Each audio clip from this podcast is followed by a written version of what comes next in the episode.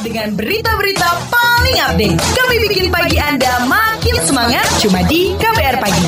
Waktunya kita keliling Indonesia di WhatsApp Indonesia dan kali ini kita awali dari Magetan di mana 300 hektar lahan pertanian di Magetan terancam kekeringan di musim kemarau. Selengkapnya kita dengar laporan kontributor KBR Adi Masukoco. Selamat pagi. Selamat pagi. Dinas Tanaman Pangan, Hortikultura, Perkebunan, dan Ketahanan Pangan Kabupaten Magetan, Jawa Timur memastikan 167 hektar lahan sawah petani di Kabupaten Magetan mengalami gagal panen atau puso. Kepala Dinas Pertanian Kabupaten Magetan Edi Suseno mengatakan ratusan hektar sawah milik petani gagal panen karena musim kemarau yang datang lebih awal. Selain 167 hektar lahan pertanian dipastikan puso, musim kemarau yang datang lebih awal juga membuat sawah seluas 140 hektar ter terdampak kekeringan ringan, 116 hektar terdampak kekeringan sedang, dan sebanyak 151 hektar lahan sawah warga terdampak kekeringan berat. Sebelumnya pemerintah daerah Kabupaten Magetan telah melakukan sosialisasi kepada petani untuk menanam tanaman palawija terkait musim kemarau yang datang lebih cepat dari biasanya. Pemerintah daerah juga menghimbau petani untuk mengasuransikan lahan pertanian mereka. Namun, sejauh ini baru 5.500 hektar lahan pertanian yang diasuransikan. Dari Kabupaten Magetan, Selatan, Adima Sukoco melaporkan untuk KBR. Terima kasih Adima. Selanjutnya kita menuju Mataram untuk mengetahui tanggapan MUI terkait UMKM di NTB yang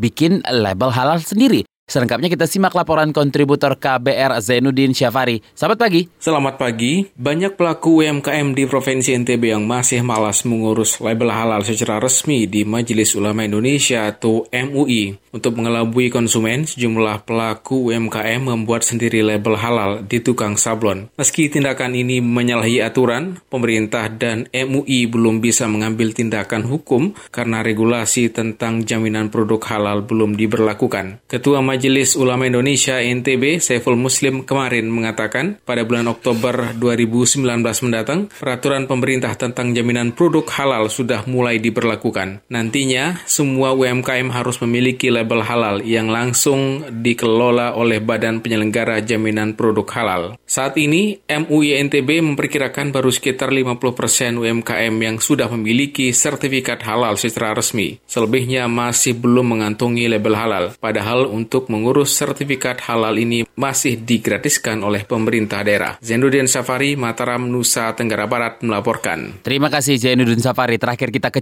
Cilacap untuk mengetahui berlangsungnya ritual laku lampah pudunan dan bekten di sana yang disebut sebagai napaktilas perjalanan leluhur. Kita dengar selengkapnya laporan bersama kontributor KBR Muhammad Ridlo. Selamat pagi. Selamat pagi. Sebanyak seratusan penganut Islam Kejawen Desa Kalikudi, Kecamatan Adipala, Kabupaten Cilacap, Jawa Tengah menjalankan prosesi laku lampah atau berjalan kaki dalam ritual pudunan ke Panumbahan Daun Lumbung Cilacap Kamis pagi kemarin. Ketua Paguyuban Adat Tradisi Anak Foto Kalikudi, Kundang Sunardi mengatakan laku lampah pudunan kali ini diikuti oleh 100 orang pelaku adat dari Pasemuan Lor dan Pasemuan Kidul Desa Kalikudi. Kemudian Kemudian sesampai di pasemuan daun lumbung mereka diterima oleh juru kunci. Kemudian ada beberapa ritual yang akan dijalankan oleh anak putu yakni pada eh, hari Kamisnya mereka menggelar muji atau doa di pasemuan daun lumbung. Kemudian hari ini mereka akan melakukan ritual bekten atau ziarah ke makam daun lumbung.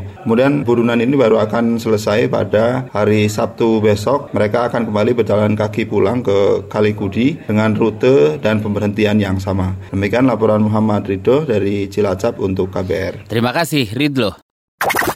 KBR, inspiratif, terpercaya.